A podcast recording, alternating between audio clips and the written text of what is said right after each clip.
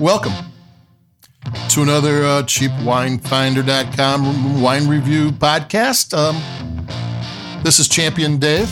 Uh, I decided to change my moniker for 2023. Uh, it was Domain Dave. It served me well for 2022.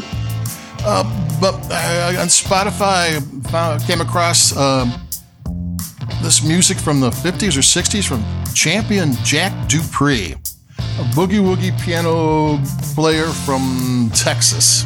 And I thought to myself, how do you get a name like Champion Jack Dupree? How come no one ever called me Champion anything? So I decided to call myself that. So here we go.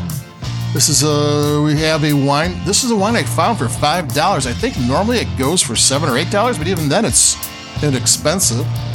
It's the quarter cut bourbon barrel Malbec 2020. It's from Aldi.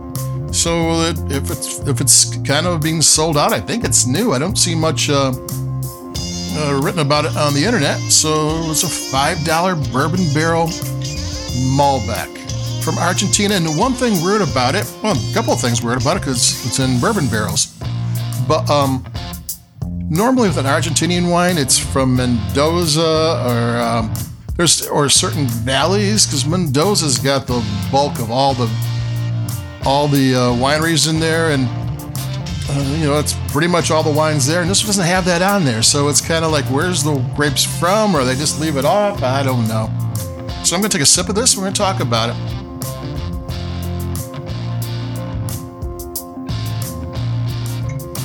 And my review is it's fun to drink. Is it a great Malbec? Can't tell because it's got uh, bourbon flavors, but it is fun to drink. So we're going to talk about bourbon barrels. So, um, a wine barrel is either American or European oak, usually French oak, but there's you know other ones. There's Hungarian oak, there's Slovakian oak, and the um, European oak is a different species than the American oak. The American oak has a whiter grain and in a new barrel. And barrels, when they make the barrels, they toast the barrel. They put a flame to it and it just toasted. And how much toast is the, the winemaker tells the barrel maker, the cooperage, how much toast they want. Different toasting gives different flavors. And when you use an American oak, usually a lot of you see a lot of American when it's 30% new oak, uh, you know, then uh, 30% uh, uh, first or second use and 40% third use. You know, when when the barrel's been used a few times, every time they use it, there's less oak to give off.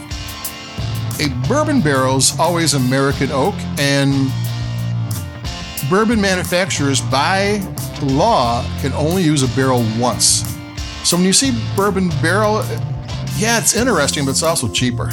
they uh, you know, once the bourbon, once the whiskey maker's done with the barrel, they pretty much got to get rid of it. So you can get it cheaper. And bourbon barrels are, are American oak, and they're charred rather than toasted. And they put a heavy flame to them. That heavy flame changes the chemical composition on the inside and all the oak. But on the other hand, bourbon's usually at least um, 80 proof, which is 40% alcohol, and it can go up from there and that extra alcohol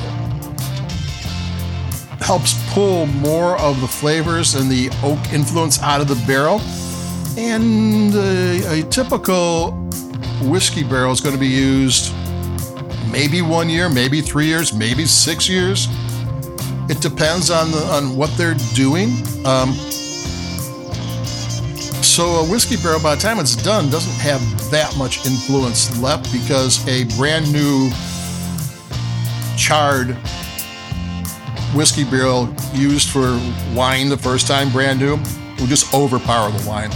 Take another sip.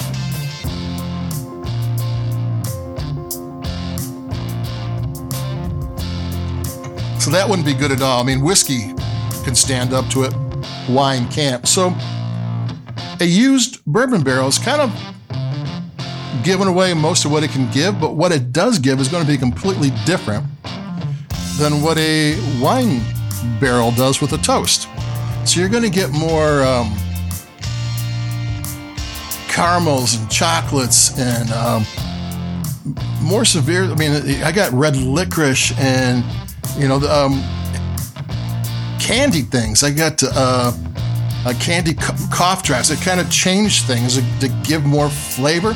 In whiskey, when it's a new barrel, you get all sorts of uh, wild flavors in there. But here, it just gives a lot of kind of fun barrels, uh, fun not barrels, fun flavors that you don't typically get in a wine. So you're just getting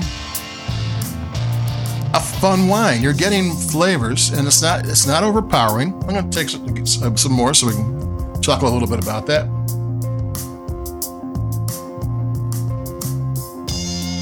And you're getting ripe blackberry and uh, caramel rather than chocolate, French vanilla, maybe some pepper, some weird some weird spices that you don't normally get with wine.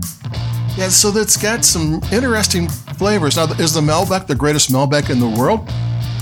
Probably not, but is that okay because all these added flavors kind of make it fun to drink? Yeah, and this isn't a wine that I would. Well, maybe if you're having barbecue, but if you're having really, really good barbecue, I'd probably get a, a better Zinfandel. Um, you know, uh, you don't have to go real expensive. Maybe this is more of a sipping wine. It sips easy. So yeah, it's a fun wine. It's five bucks. You know, it's it's one so far. So five dollar wine of the year so far. So that's it for me, uh, Champion Dave uh, from CheapWineFinder.com. This was the quarter cut bourbon barrel Malbec 2020 from Aldi.